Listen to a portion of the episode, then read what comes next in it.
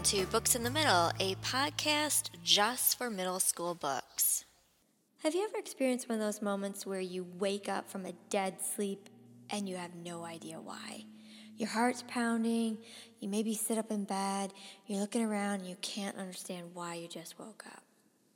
Well, that is not what happens to Josh. Josh wakes up one morning, it's early, super early, like 5 o'clock in the morning sits bolt up in bed, but he knows exactly why he's woken up.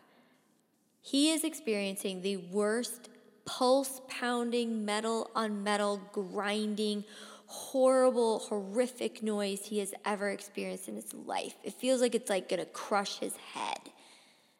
Finally, it stops. His dad comes crashing into his bedroom and has obviously been experiencing the same horrific noise. And they stare at each other, trying to figure out what on earth it is that they have just heard. Quickly, they start running through ideas and eliminating them. Was it a car crash? No, the sound went on for too long. Josh happens to notice that the phones are down and so is his internet, which is incredibly annoying because he had planned to study for his history test that morning you know, cram in about a half hour before he went to school, which he wasn't supposed to wake up for another hour, and it's five o'clock in the morning. So annoying. His dad thinks maybe the furnace blew up or something. And Josh is like, could the furnace take out the phone and the internet? Whatever. So they go downstairs, and Josh is just looking out the window.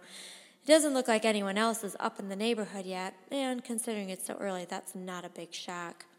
He looks out the window and notices that their dog that was sleeping outside hasn't been disturbed at all by the noise, which is really strange because Dutch freaks out at everything. And he notices also that none of the other neighborhood dogs are yapping or barking or doing anything. His dad comes back up from the basement. No, furnace is just fine. Josh decides to let in Dutch, who has woken up from his nap on the back porch and is now wanting to come into the house. I reach for the door. Josh, wait! The urgency in Dad's voice stops me cold. He's looking up. I follow his eyes. The air is sucked out of my lungs. My jaw hangs open, numb. Dropping down through the clouds, silent like a spider on a web, is a massive black sphere. It's a mile away at least, but even from this distance, it dwarfs the neighborhoods below. I brace myself for the horror of watching houses crushed with people inside but it stops well above the trees, maybe 500 feet off the ground. It hovers soundlessly. Dad whispers, Sweet Jesus. He points to another one, farther to the east, then another. Within half a minute, the entire horizon is dotted with black spheres.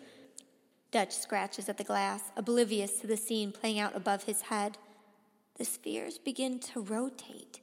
Then, as if on cue, they all start emitting jagged beams of white blue light. The beams split off into smaller and smaller ones, like twigs off a branch, some into the air, most striking the ground. Two cars are speeding down a fire road on Horse Heaven Hills. A flash of light, and they're both gone. No explosion, no ball of flame, just gone. Dad! I yell. He stares out the window, shaking his head, mumbling, No, no, no. I'm checking out front. I sprint through the kitchen and down the hall to the living room window. I scan the front yard. There's a sphere spinning above the apartment building. It's picking off cars parked along the curb. A dog trots by, dragging an empty leash. There's a bicycle on its side in the middle of the cul de sac, an upside down helmet, and rolled up newspapers scattered around. These belong to Jamie, our newspaper girl. I open the front door, search our yard, the street. Jamie! Nothing. Jamie! To my right, a whimpering crying sound. Four cars and a beat up RV are parked at various spots in the cul de sac. A white Honda is closest to me. Jamie is crouched down low, using her position to shield her from the sphere. It's a 40 yard dash to our front step. A flash of light, and two cars are gone. Jamie, now! She looks at me. There's a cut on her forehead, blood smeared on her cheek. Another flash, the RV disappears. She hesitates for a second, then stands up and runs. But something is wrong. Her left leg collapses. She regains her balance, starts running, stumbles again. I lunge to go out and help her. Two arms wrap me in a vice from behind. I'm pulled screaming back into the house. Jamie's at the end of our driveway, her eyes lock on mine. She disappears mid stride. In a flash, of white blue light. Pod by Stephen Wallenfels.